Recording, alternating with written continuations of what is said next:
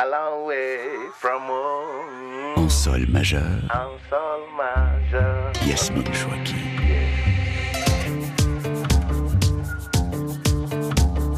Il s'appelle Mohamed Mbougar Sarr et c'est un jeune auteur présence africaine. Moi je dirais que c'est un auteur qui charrie, c'est-à-dire qui se moque bien des modes littéraires et qui donc charrie de roman en roman un fleuve. Un fleuve fait de personnages et de nature personnifiée. Sénégalais installé en France, sa vie se passe penchée sur la feuille blanche et on y sent danser l'ombre de sa culture serrère et on y admire aussi son goût balsacien de la description. Après Terre Sainte, couronné du prix Amadou Kourouma et du prix du roman métis pour sa première œuvre, le voilà qui s'installe aux côtés de migrants en attente d'une autre vie en Sicile avec Silence du cœur. Bonjour Mohamed Mbougarsa. Bonjour Yasmine. En sol majeur est heureux de recevoir un, un auteur présence africaine euh, car il se murmure que c'est devenu trop rare sur RFI. Oh, je ne trouve pas. C'est quand même notre petite maison, RFI, d'une certaine manière. J'y j'y suis venu à quelques reprises et puis j'ai quelques camarades qui ont eu euh, le plaisir d'y être reçus aussi. Donc, euh, je crois que c'est une, une collaboration qui continue pourvu qu'elle dure. C'est quoi un auteur présence africaine en 2017 Je crois que c'est un auteur qui subit d'abord, mais qui le subit avec bonheur, le poids de toute cette maison, de la culture, de ce que ça représente, des grands auteurs qui ont publié, euh, et puis de l'histoire simplement de présence africaine. Je pense que lorsqu'on y est, quel que soit notre âge, notre pédigré, notre CV, etc., on sait qu'on est d'abord dans une institution et qu'il y a les fantômes sévères, mais à la fois glorieux et extrêmement beaux à regarder en 2017 comme en 1947. Alors vous savez qu'en sol majeur se balade sur les différents sols de ses invités. On va commencer par votre sol natal au Sénégal, entre Diourbel et Saint-Louis.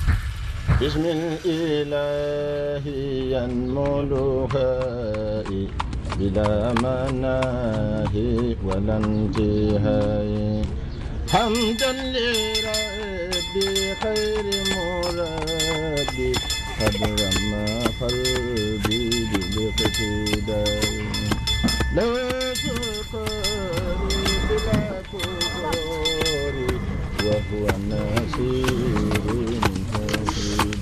S. لا اغترابي بلا اغترابي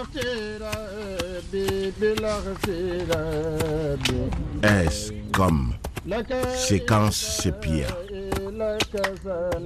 Il fait au moins 35 degrés hein, dans cette séquence sépia Mohamed Mbougarsar. Vous êtes né en 90, donc où se situe euh, cette ville d'Urbel Et puis, euh, est-ce que vous reconnaissez les sons qui sont associés à cette ville?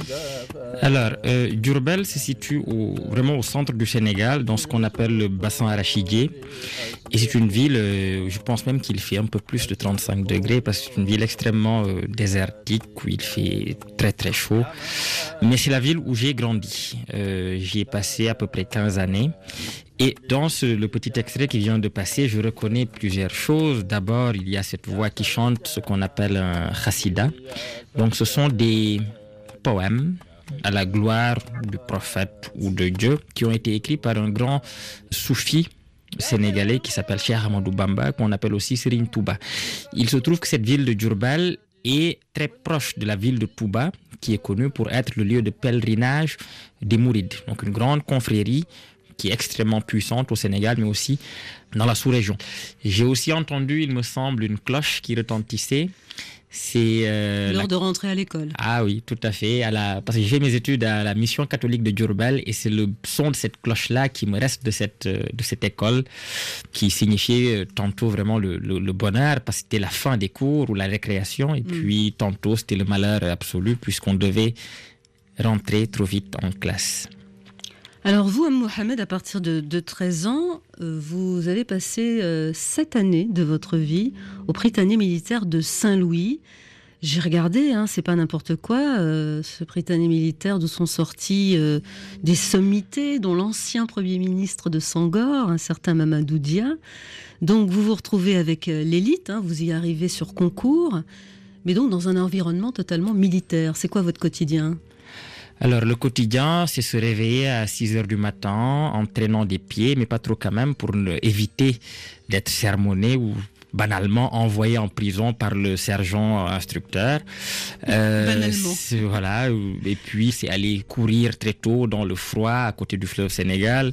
C'est revenir rapidement, ne pas se laver, puer, porter sa tenue, aller manger, aller en cours ainsi, et suivre tout le quotidien d'une caserne, tout simplement, et cela pendant pendant sept ans. Mais qu'est-ce que vous en avez tiré, vous, à part cet exercice de la discipline qui est très structurant, sans doute? Eh bien, un grand sens de la camaraderie. Vraiment, c'est quelque chose de différent, peut-être de l'amitié au sens grave et solennel. On peut entendre ce mot d'amitié, mais la camaraderie, quelque chose de plus léger, mais de très fort également.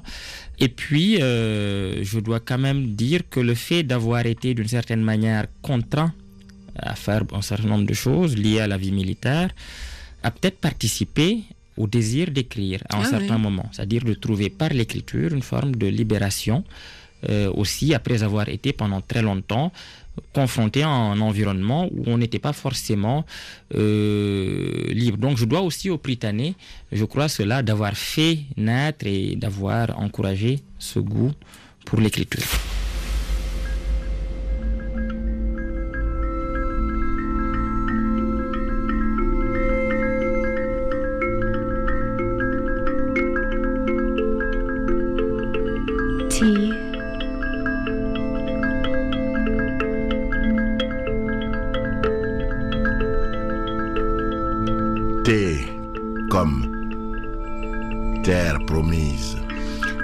Que vous êtes, euh, je le dis après vous avoir lu, aime bien jouer avec les mots euh, et en sol majeur aussi.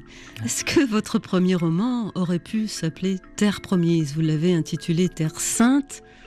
Est-ce qu'il aurait pu s'appeler Terre promise? C'est un beau titre. Je crois qu'il aurait pu s'appeler ainsi.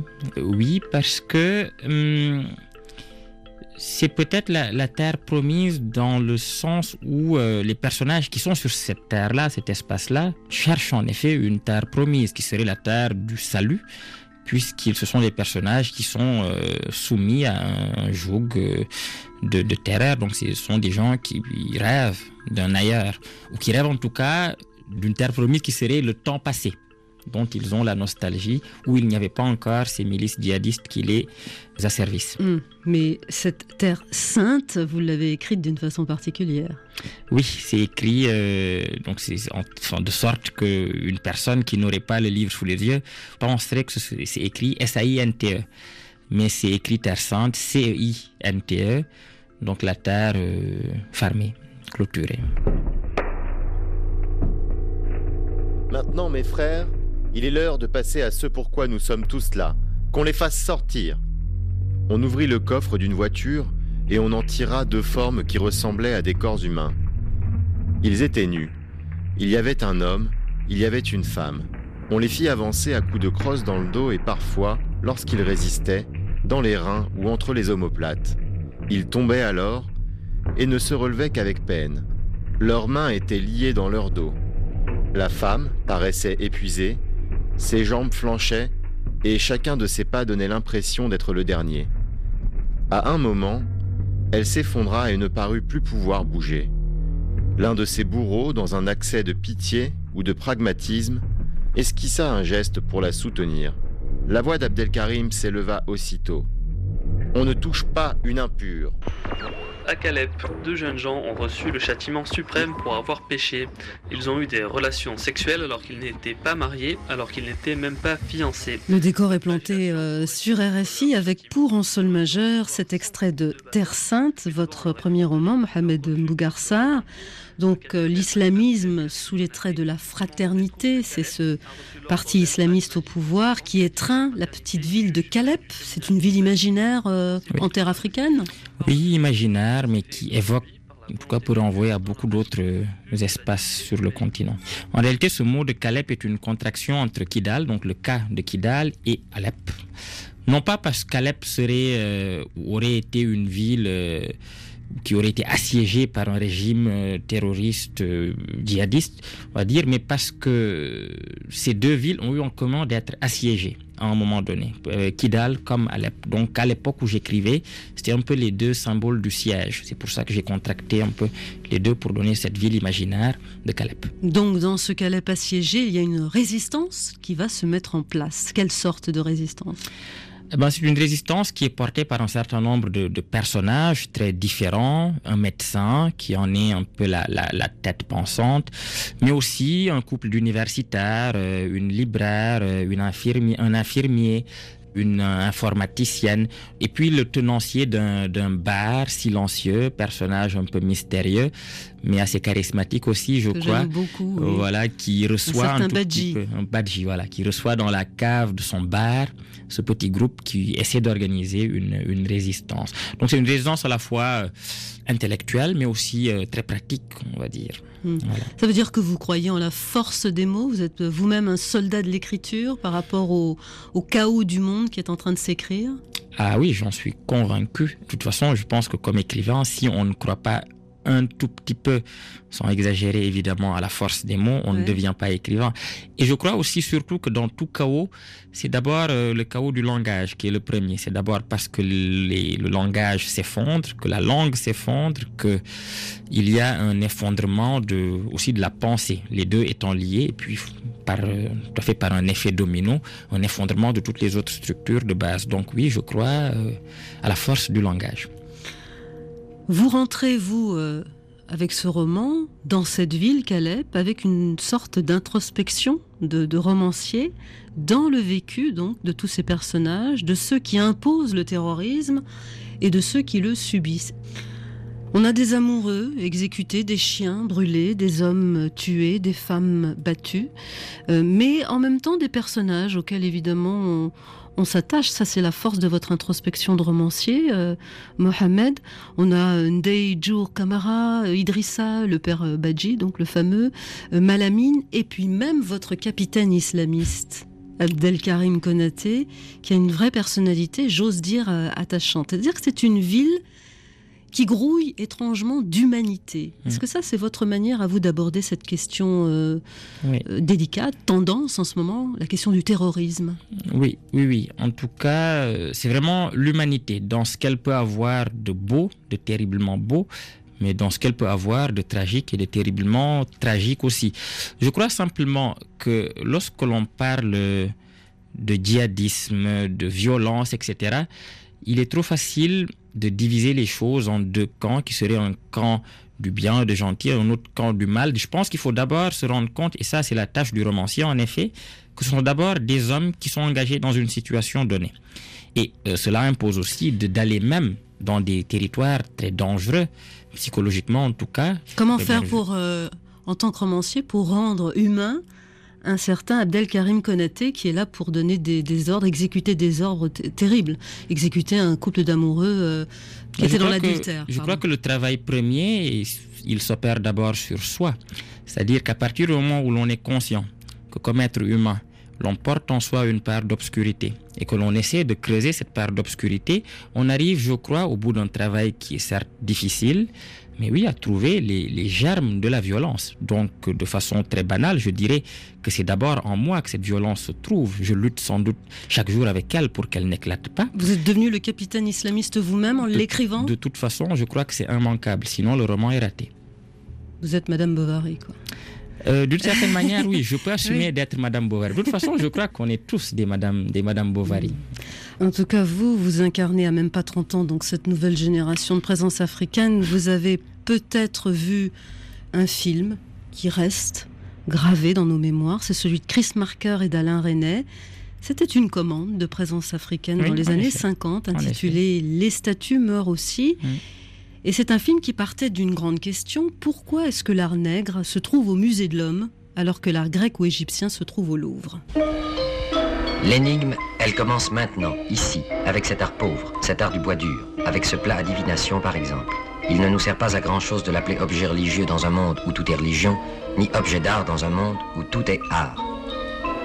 L'art ici commence à la cuillère et finit à la statue. Et c'est le même art.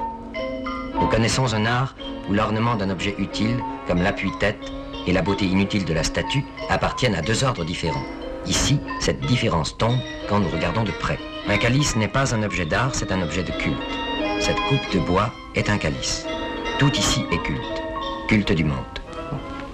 Quand il fait reposer le siège sur des pieds d'homme, le noir crée une nature à son image. Dès lors, tout objet est sacré, parce que toute création est sacrée. Elle rappelle la création du monde et la continue. L'activité la plus humble concourt à l'ensemble d'un monde où tout est bien, où l'homme affirme son règne sur les choses en leur imprimant sa marque et quelquefois son visage. Vous avez le visage très très concentré vous-même. Hein. C'est vrai que ça fait tout drôle d'entendre euh, sur RFI mm. cette voix sortie du film d'Alain René et Chris Marker, donc Les statues meurent aussi, film qui a été très longtemps censuré. Apparemment, vous le connaissez, vous l'avez vu, ce film Mohamed Bougarsar. Et au fond, 70 ans après, je me dis que la question de l'art et de la littérature se pose encore et encore. Est-ce que l'auteur que vous êtes, vous, aujourd'hui, à 27 ans, a envie, par exemple, de s'inscrire dans la littérature africaine ou est-ce que vous avez complètement un autre projet littéraire? Eh bien, j'ai envie de m'inscrire dans la littérature africaine. Simplement, je crois qu'il ne faudrait pas que ce soit un ensemble d'attendus ou même d'injonctions à écrire africain, que ça ne soit pas une sorte d'essentialisation liée à l'exotisme, liée à une façon d'écrire que l'on peut lier au continent africain. Disons que je cherche à m'inscrire dans une littérature africaine dans la mesure où mon imaginaire profond, celui de mon enfance en l'occurrence, est un imaginaire sénégalais, africain. Cependant, euh, et je crois que dans les deux premiers romans que j'ai publiés, on peut le voir, euh, cet imaginaire-là, très profond, n'a de sens, n'est réactivé d'une certaine manière, n'est actif que quand il est dans un contact avec un ailleurs. Par exemple, la langue de Balzac, que j'aime beaucoup, ne parle pas fondamentalement au Sénégalais que je suis. Mais ce que Balzac peut dire d'une société ou d'un personnage particulier, là, il est dans un imaginaire. Et cet imaginaire-là me touche. Et ce qui nous intéresse d'abord, c'est ce qu'il dit de l'être humain et donc de nous. Alors, je crois que ce qui va toucher la conscience de nos auditeurs sur RFI, c'est euh, la voix de Bahabamal que vous avez programmée en sol majeur, chanteur Peul du, du Sénégal. Pourquoi, en particulier, Mohamed Mbougarsar, Ndjilou, ce morceau-là? Alors, Ndjilou, parce que j'ai découvert ce morceau dans un film, en regardant un film d'Ousmane Semben, qui est gallois, très connu. Et puis, je ne me prive pas du plaisir de passer euh, du Babamal, qui est tout couleur, qui est donc un cousin à plaisanterie, euh, un de mes cousins à plaisanterie en tant que serrère.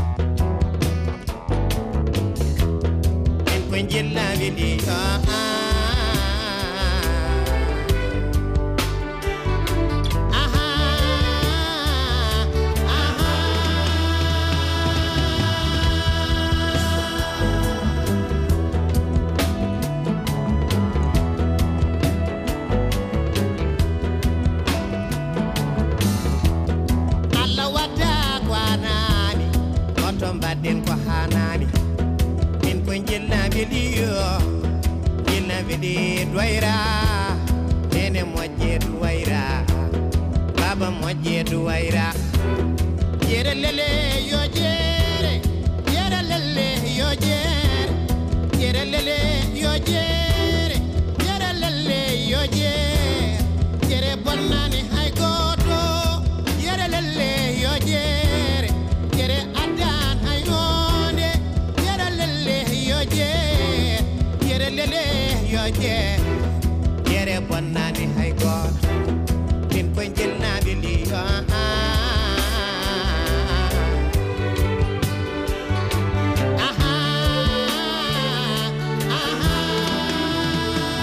voix peule de Baba Mal dans l'ensemble majeur de Mohamed Mbougarsar, écrivain sénégalais qui s'inspire des infos du monde pendant trois minutes.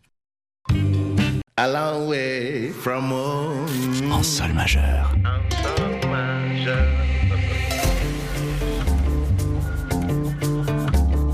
Mohamed Mbougarsar est un jeune écrivain qui, au clair de la lune, me prête sa plume depuis 20 minutes. Vous me la prêtez encore pour la seconde partie? Je vous en prie.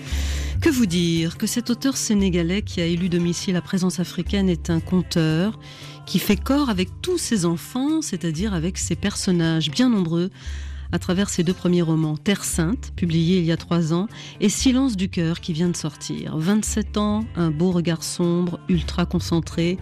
Il écrit le monde d'aujourd'hui comme s'il sortait tout droit du 19e siècle. Et oui, je fais comme vous, je grossis le trait. vous faites quoi, vous, à part donner des interviews pour un sol majeur un 24 décembre, jour de Noël? Je ne suis pas allé en cours ce matin, euh, ce qui est, euh, disons, un quotidien d'un jeune homme qui essaie de faire sa thèse. Vous êtes bien sérieux hein, pour un 24 décembre. Ah bah écoutez, on le sera moins ce soir. Vous êtes indifférent à ces enluminures, ces guirlandes, ces sapins qui euh, non, poussent sur du- les rues, dans les rues de Paris? Pas du tout, pas du tout. C'est extrêmement euh, joyeux et gai. J'ai toujours aimé cette période-là parce que, en même temps qu'elle me, me remplissait d'une certaine gaieté, elle me plongeait aussi dans une sorte de. Peut-être que le mot de mélancolie est, est- est trop fort, mais c'est toujours un moment où j'essaie de trouver un peu de calme, de me recueillir. Donc bonne fête à tous. Vous avez pris beaucoup le métro, je sais, en arrivant en France et notamment à Paris. Est-ce Mm. que c'est vrai que vous connaissez par cœur la ligne 4 J'ai- La ligne Montrouge-Porte de Clignancourt Je me suis un tout petit peu vanté, mais je, je- pendant le temps, je la mémorisais, oui, je la connaissais par cœur. Parce que lorsqu'on prend ce métro, c'est extrêmement... euh, on voit Paris, Paris qui défile, tout simplement. Cette ligne de métro qui relie le, le nord et le sud. Enfin, on sait le milieu social aussi, qui est celui des gens qui rentrent ou qui descendent, etc. Et on voit tout un peuple, le peuple de Paris. Allez, je vous emmène dans un certain Paname. Il faut voir qu'un politique et un intellectuel sont deux choses complètement différentes. L'intellectuel est sans pouvoir. Il n'y a donc aucune efficacité réelle. Et c'est en tant qu'il est inefficace qu'il peut servir. Mais précisément, il faut lui demander de s'engager totalement en tant, justement, qu'il a un travail réel et qu'il a une efficacité sur un autre plan. S. Durant les années qui précédèrent la dernière guerre avec Senghor notamment, vous avez lancé le mouvement de la négritude. Que faut-il entendre par négritude Oui, oui, je sais que le mot n'est pas très bon, mais on n'a pas trouvé d'autre. En tout cas, il dit bien ce qu'il veut dire. C'est un mouvement littéraire qui s'est donné pour but d'exprimer les problèmes de l'homme noir sur la base d'une prise de conscience par celui-ci de sa propre et de sa véritable condition. Est-ce comme sous les ponts de Paris?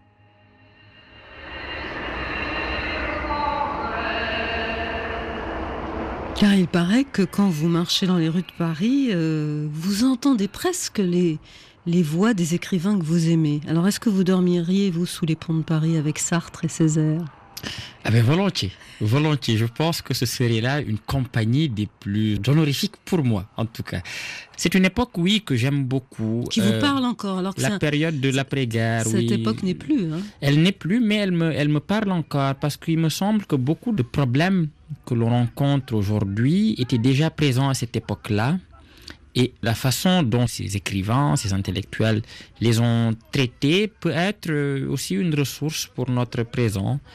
Donc je, c'est une époque que j'aime beaucoup et à laquelle euh, peut-être, oui, j'aurais aimé vivre. Je constate que la pensée de Camus euh, est bien vivante euh, sur le continent. On reçoit beaucoup d'invités en, en- sol majeur qui se réfèrent toujours à Camus. Vous, vous souhaitiez, Mohamed Mbougar Sarr, feuilleter en sol majeur un petit bout de son homme révolté.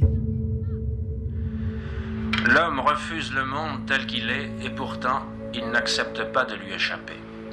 En fait, les hommes tiennent au monde et dans leur immense majorité, ils ne désirent pas le quitter. Loin de vouloir toujours l'oublier, ils souffrent au contraire de ne point le posséder assez, étranges citoyens du monde exilés dans leur propre patrie. Sauf aux instants fulgurants de la plénitude, toute réalité est pour eux inachevée. Leurs actes leur échappent dans d'autres actes, reviennent les juger sous des visages inattendus, fuient comme l'eau de Tantale vers une embouchure encore ignorée.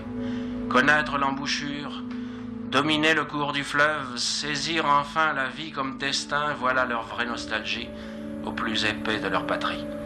Mais cette vision, qui dans la connaissance au moins les réconcilierait enfin avec eux-mêmes, ne peut apparaître si elle apparaît qu'à ce moment fugitif qu'est la mort, tout s'y achève.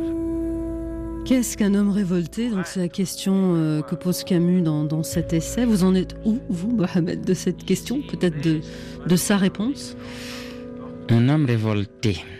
Je crois que c'est d'abord un homme qui a conscience qu'il est lui-même un théâtre tragique. Et à partir du moment où l'on sait qu'on l'on est le théâtre d'un ensemble de déchirures, de tensions extrêmement fortes, la seule attitude, c'est tenter de dépasser la contradiction.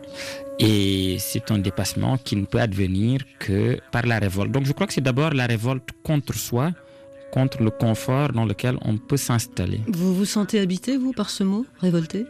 Oui, je me sens habité par ce mot de révolte, mais euh, c'est vraiment dans un sens différent, c'est-à-dire celui d'une sorte euh, d'indignation un peu stérile, malheureusement, ou qui ne serait voilà, une sorte de ritournelle que l'on nourrit à chaque fois qu'il y a un événement sur cette planète qui mérite que l'on s'indigne. Est-ce que par exemple votre désir de réécouter euh, le serment d'Abdoulaye Wade, l'ancien président sénégalais euh, en 2000, procède d'une forme d'indignation chez vous?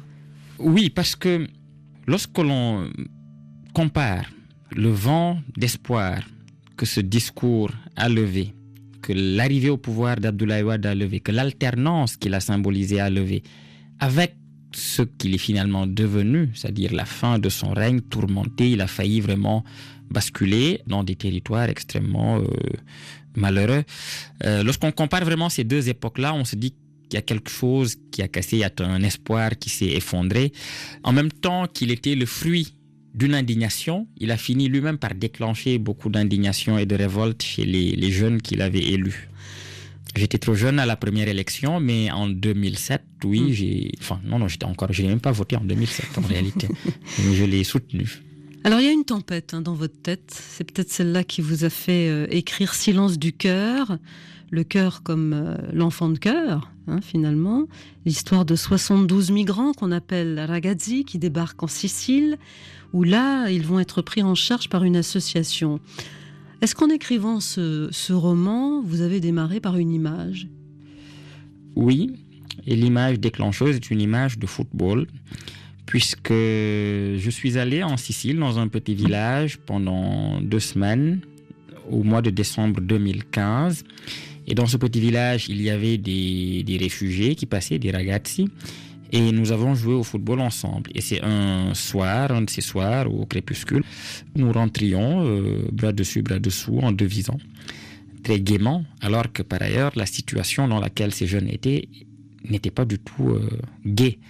Mais ce moment où le football est arrivé à faire, non pas oublier, mais à reporter provisoirement le moment où ils auraient à faire face de nouveau à, leur tragédie, j'ai trouvé ce moment-là très beau et très triste aussi en même temps. Et c'est de là qu'est venue euh, l'envie d'écrire ce roman. Alors, Silence euh, du cœur est un roman choral, comme on dit. Il est fait de plusieurs voix. On a un poète, on a un curé, on a un couple de peintres, un médecin, un ancien migrant. L'auteur que vous êtes, en tout cas, parvient euh, parfaitement à reconstituer l'âme de cette Sicile profonde reconstituer sa terre, sa mentalité, ses mythes aussi, ses expressions et ce petit village d'Altino. J'ai fait ma toilette puis mes ablutions. Ensuite, j'ai prié. La prière du matin est celle que je préfère. Il n'y a aucun bruit. Je pense que ce silence est la voix de Dieu. J'ai prié pour ma mère restée au pays et pour Adama. Et à la fin, j'ai prié pour tous les copains qui sont là, J'espère qu'on va nous donner des papiers et du travail à tous, Inch'Allah. Je suis le seul à partir. Les autres ne viennent presque plus au cours d'italien. Le matin, à Altino, il n'y a pas beaucoup de monde. Un café est ouvert, des hommes prennent leur petit déjeuner. Et ils ne mettent jamais de sucre dans leur café. La première fois que j'ai bu le café italien, je l'ai recraché. C'est impossible à boire sans sucre. Quand je vois les Italiens le boire d'un coup comme ça, je me demande comment ils font. Leur langue doit être sucrée. Il fait très froid dehors. Il y a deux mois comme ça, il faisait encore un peu chaud. Siamo in inverno. Nous sommes en hiver. L'hiver il fait froid et il neige. L'inverno fa freddo e nevica. C'est comme ça. Je n'ai jamais vu la neige. On raconte qu'elle va tomber bientôt. L'Otsia m'a écrit que c'est comme de gros grains de sel qui tombent. La neige, c'est donc le sel que Dieu rajoute sur le plat du monde quand il n'a pas de goût. Et eh oui, une écriture qui se remarque, et c'est pour euh, en sol majeur, donc page 122, La voix d'un migrant, extraite de Silence du cœur. Et ce qui vous intéresse, Mohamed Mbougarsar, euh, c'est dans cette question de l'immigration, c'est l'après.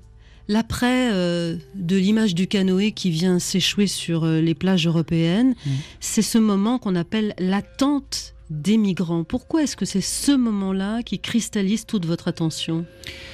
Parce que je crois que c'est un moment d'abord qu'on ne voit pas, tout simplement parce qu'il est moins spectaculaire que celui du canoë qui s'échoue. Donc évidemment, lorsqu'on est dans une société ou un monde où le spectaculaire compte plus que les tragédies profondes et intimes des gens, en tant que romancier, ça m'attire de voir l'après, après l'après spectaculaire, l'envers du décor, le négatif, si vous voulez, de la photo. Et ce temps de l'attente, je crois, est tout aussi tragique dans l'âme de ces hommes que les moments où ils traversent, par exemple, euh, l'océan.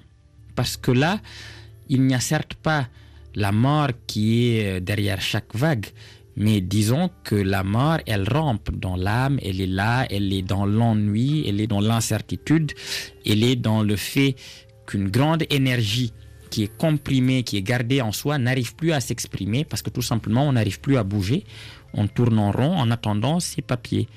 Euh, et c'est là que l'on fait face peut-être de façon plus frontale à la violence de certains discours qui sont ceux qui ne veulent pas accueillir euh, des étrangers. Je ne sais pas combien il y a de personnages dans ce roman. Une trentaine, très facilement. Quel est le personnage que vous souhaiteriez qu'on emporte pour cette histoire de, migrants qui se retrouvent échoués sur un coin de, de Sicile où ils vont être accueillis par euh, une association? J'ai choisi de vous parler du personnage euh, de Giuseppe Fantini. C'est un poète qui aime rester une quinzaine d'années sans écrire, alors que c'est un poète euh, italien illustre, célébré, couronné de lauriers, etc. Mais euh, la découverte, la rencontre véritable qu'il fait avec ces réfugiés-là va peu à peu lui redonner le goût de l'écriture. Il sent en lui quelque chose à exprimer qui a un rapport non seulement avec ces réfugiés qui arrivent, mais aussi avec la terre de la Sicile, et qui a une relation particulière avec l'Etna, qu'il considère un peu comme sa déesse, euh, comme sa maîtresse aussi. J'ai l'impression que vous êtes en France avec un bouclier finalement, qui serait celui de l'écriture ou de la posture du poète. Est-ce que ce bouclier euh, poétique fait que vous vous sentez euh, protégé en étant ici en France et que vous ne vous vivez pas, je vais grossir le trait comme vous savez le faire vous-même en tant que romancier, vous ne vous vivez pas ici comme un Africain en Europe ou comme un Africain en France Disons que l'écriture est peu à peu devenue mon principal rapport au monde. C'est-à-dire qu'en même temps qu'il est devenu mon bouclier, il est aussi devenu mon, mon épée. Et je me vis, la plupart du temps, je me considère, oui, comme quelqu'un un homme qui essaie d'écrire. Sauf qu'évidemment, il y a un certain nombre de circonstances où l'on me rappelle malheureusement que je suis aussi un Africain qui vit à, Paris avec tout ce que cela peut avoir comme euh, désagrément. Mais vous avez traversé le miroir des identités. J'essaie en tout cas de le traverser de la façon la plus harmonieuse et la plus détendue qui soit. Parce qu'à partir du moment où l'on se crispe sur une identité quelle qu'elle soit, et Dieu sait que les crispations sont faciles sur les nombreuses identités que l'on a, oui, on, exclut déjà une part de soi. C'est d'abord soi une part de soi qu'on exclut lorsqu'on se crispe sur une identité, parce qu'on a l'illusion que l'on n'a que celle-là, alors que l'on est traversé en permanence par un nombre inimaginable d'identités.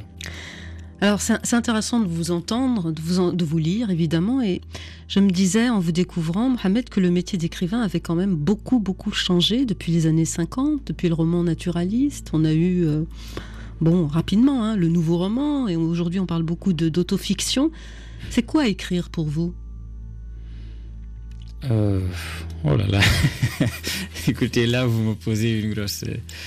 Question suivante, je vais vous aider. Est-ce que vous vous considérez, j'ai trouvé euh, cette formule assez jolie, comme un, chiffonnier de l'écriture? C'est Hugo hein, qui se définissait comme ça, et comme je vois que vous avez beaucoup de références, extrêmement tournées vers des références du 19e siècle.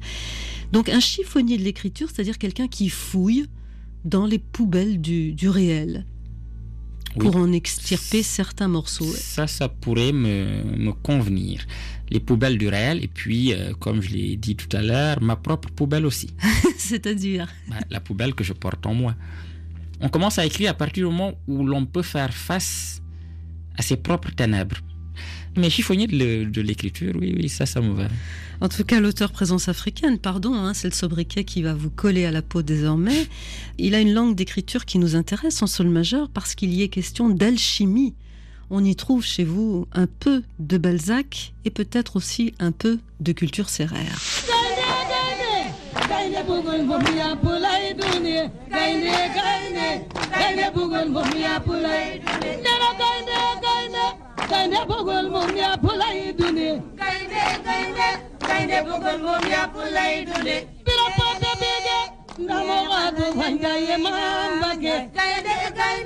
gaynde bugul moom yàpp lay dunde. Wala dana yoo a dalal yande seenooy ma mbakke gaynde gaynde gaynde bugul moom yàpp lay dunde. Waa joo jamana yaay aji maye ma mbakke gaynde gaynde gaynde bugul moom yàpp lay dunde. Agnadia Pas Agnadia part Nambina? Ouais, bah. Comment va la famille, etc. Ah, bah, hein, oui, bravo, bravo. Quel, euh, ah là, je, suis épaté. Un chant serrère donc servi majestueusement par euh, Yandé Kodoussen euh, pour vous, Mohamed, mais pour parler aussi de cette histoire d'alchimie dans votre écriture. Vous parliez d'imaginaire serrère tout à l'heure, et il y a effectivement une bibliothèque occidentale qui, qui escorte votre plume. J'aimerais bien que vous me trouviez une phrase dans Silence du cœur, là qui vous tend les bras, où, l'on puisse entendre cette fameuse alchimie littéraire De tous les événements qu'il avait vécus depuis la veille, celui qui l'avait le plus marqué n'était ni la répartition, ni même l'accueil hostile que certains habitants leur avaient réservé hier. Non, ce qui l'avait le plus ému, c'était ce moment où il avait mené les ragazzi vers leurs appartements. Il lui avait rappelé ce temps où, dans le village natal de ses parents, à Faïl, on l'avait circoncis et soumis au rite initiatique qui fit de lui un homme, l'Umrut. Ce soir, les chants d'Umrut, les chœurs féminins accompagnant les processions vers la forêt de Kharwak, le grand bruit des talons contre la terre pendant les danses, tout cela, toute cette polyphonie qui disait son monde, avait repeuplé sa mémoire. Alors il avait doucement chanté, récité, murmuré, toutes les voix s'étaient confondues à sa voix. Vous vous définiriez comme un auteur métis Métis par la culture, en tout cas, ça c'est certain. Ne serait-ce que la, culture serrère elle-même dialogue avec la culture Wolof, dialogue avec la culture Peul, et tout cela euh, m'imprègne évidemment. Et puis de façon plus générale, oui, euh, je suis aussi pétri dans la culture, euh, une culture européenne. C'est bien ou pas? Est-ce que c'est une force ou pas? Est-ce que c'est une perte ou pas? Non, ce n'est pas une perte à partir du moment où l'on trouve euh, l'équilibre. On dialogue en tout cas d'égal à égal. À partir de ce moment-là, ça ne peut pas être une perte, ça ne peut être qu'une grande richesse.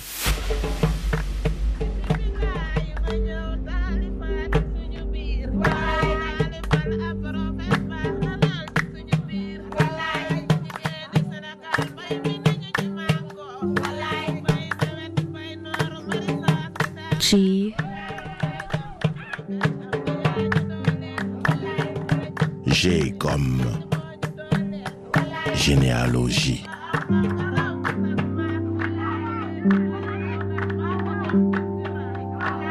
Un mot, je crois que vous travaillez en famille, puisque aux côtés de votre grand-mère et de votre mère, vous, vous enquêtez sur euh, la généalogie familiale. Maintenant que vous êtes parti, euh, alors peut-être pas pour toujours, c'est vrai, mais quand on part, ça. Vous êtes parti, euh, la culture serrère fichée au cœur, et puis la culture française un petit peu comme tribune. Pourquoi c'est important pour vous de vous retourner sur cette généalogie? Ben, Tout simplement là parce que j'ai peur qu'elle se perde. Parce que il se trouve malheureusement qu'un certain nombre de savoirs ne se transmettent plus faute de récepteurs. Il y a encore des personnes qui ont ce savoir-là en tête, mais euh, les personnes auxquelles elles les transmettaient ne sont plus là. Je parle là des jeunes. Par exemple, vous auriez un exemple Bah, qui partent. Je suis l'exemple type d'un jeune qui est parti, Oui. qui aurait peut-être dû rester, mais qui est parti pour des raisons légitimes, certes, mais qui, je crois, doit revenir s'il veut recevoir quelque chose. En tout cas, de sa culture serrère, profonde, dont il ne connaît qu'une partie. Vous êtes certain de revenir? Ça, j'en suis à peu près convaincu, oui. Alors vous savez ce qu'on va faire? On va dédier euh, à votre chère grand-mère, Marie-Madeleine Boyle-Diouf, qui a quitté cette terre il y a, il y a peu. Oui. On va lui dédier ce poème de Sangor que vous aimez tant. Femme femme noire, vêtue de ta couleur qui est vie, de ta forme qui est beauté, j'ai grandi à ton ombre. La douceur de tes mains bandait mes yeux, et voilà qu'au cœur de l'été et de midi, je te découvre terre promise du haut d'un haut col calciné, et ta beauté me foudroie en plein cœur, comme l'éclair d'un aigle. Alors qu'est-ce que vous voyez, vous, dans ce poème? C'est un extrait de Femme nue, femme noire, Mohamed Mbougarsar, vous qui êtes le petit-fils de Marie-Madeleine Boyle-Diouf. Alors, c'est un, évidemment un très bel hymne à la beauté de la, de la femme noire. Il y a deux vers qui me rappellent ma grand-mère. Les vers à l'ombre de ta chevelure, s'éclaire mon angoisse au soleil prochain de tes yeux. Et d'une certaine manière, c'est ce que faisait pour moi ma grand-mère, puisqu'elle a été ma première euh, nounou ou matrone, tout ce qu'on veut. C'est-à-dire que c'est elle qui me berçait, m'endormait quand j'étais beaucoup plus jeune. Et elle l'a fait pour tous mes frères. Moi, j'ai des souvenirs comme ça où je m'endors euh, dans les bras de ma grand-mère qui, elle, voilà, me transmettait beaucoup la généalogie par des jeux mnémotechniques et des berceuses qu'elle chantait en, en, en serrère. Donc, euh, d'une certaine manière, elle berçait mon angoisse au soleil prochain de ses yeux. De quelle époque êtes-vous? Ah non, moi, pour le coup, je suis un, de l'époque euh, de- des arrières, petit-fils de Sangar. Moi, je, quoi que je sois très attaché à certaines époques passées, je reste fondamentalement un enfant du XXe siècle, XXe, XXIe siècle. Voilà. Et après euh, presque huit années passées en France, vous diriez que votre sol majeur, votre terre essentielle, se trouve où aujourd'hui? Disons que c'est le même sol. C'est le même sol qui va de Faïl à Paris. Du village de vos parents jusqu'à Paname. C'est ça. J'en suis euh, convaincu. J'en suis convaincu parce que je tiens debout sur mes deux jambes et chacune d'elles est sur une partie de ce sol-là. Voilà, tout simplement. Mais c'est le, c'est le même sol. À partir du moment où je ne me sens pas tomber, où je ne m'effondre pas, je considère que c'est le même sol puisqu'il assure mon équilibre. En sol majeur at rfi.fr. Silence de cœur paru aux éditions Présence africaine, c'est donc signé euh, Mohamed Mbougar Sarr et c'est à déposer éventuellement au pied du sapin, comme disent certains. On va refermer ce sol majeur avec un certain Léonard Cohen. Ah. Ça aussi, ça fait partie du coup fin. là. Ça fait partie de, voilà, du. Mais le, le regretté Léonard, Léonard Cohen, j'aurais beaucoup aimé qu'on lui euh, attribuât le prix Nobel de littérature avec euh, Bob Dylan, parce que je pense qu'en termes d'écriture, je pense même que je le mets un tout petit peu au-dessus de Bob Dylan. Come over to the window, my little darling. I'd like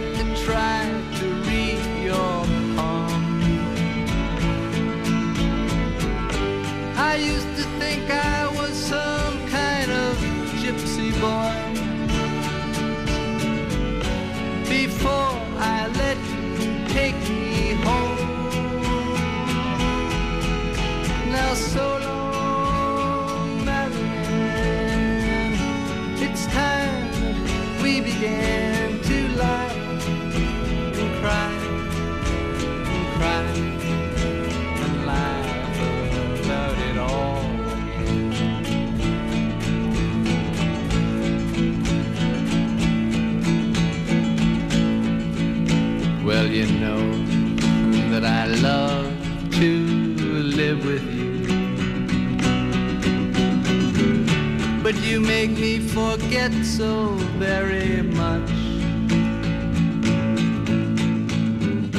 I forget to pray for the angels. And. En sol majeur, très discrètement enguirlandé avec Facebook, Twitter et puis derrière votre poste euh, ou derrière votre sapin, Caroline Filiette, Laura Pinto, Yasmine Chouaki. Chaque samedi et chaque dimanche à 14h10 temps universel, on va souffler un peu le, le vent d'hiver et on vous retrouve pour de vrai dans deux semaines et en rediffusion avec Franck Etienne la semaine prochaine. À la semaine prochaine.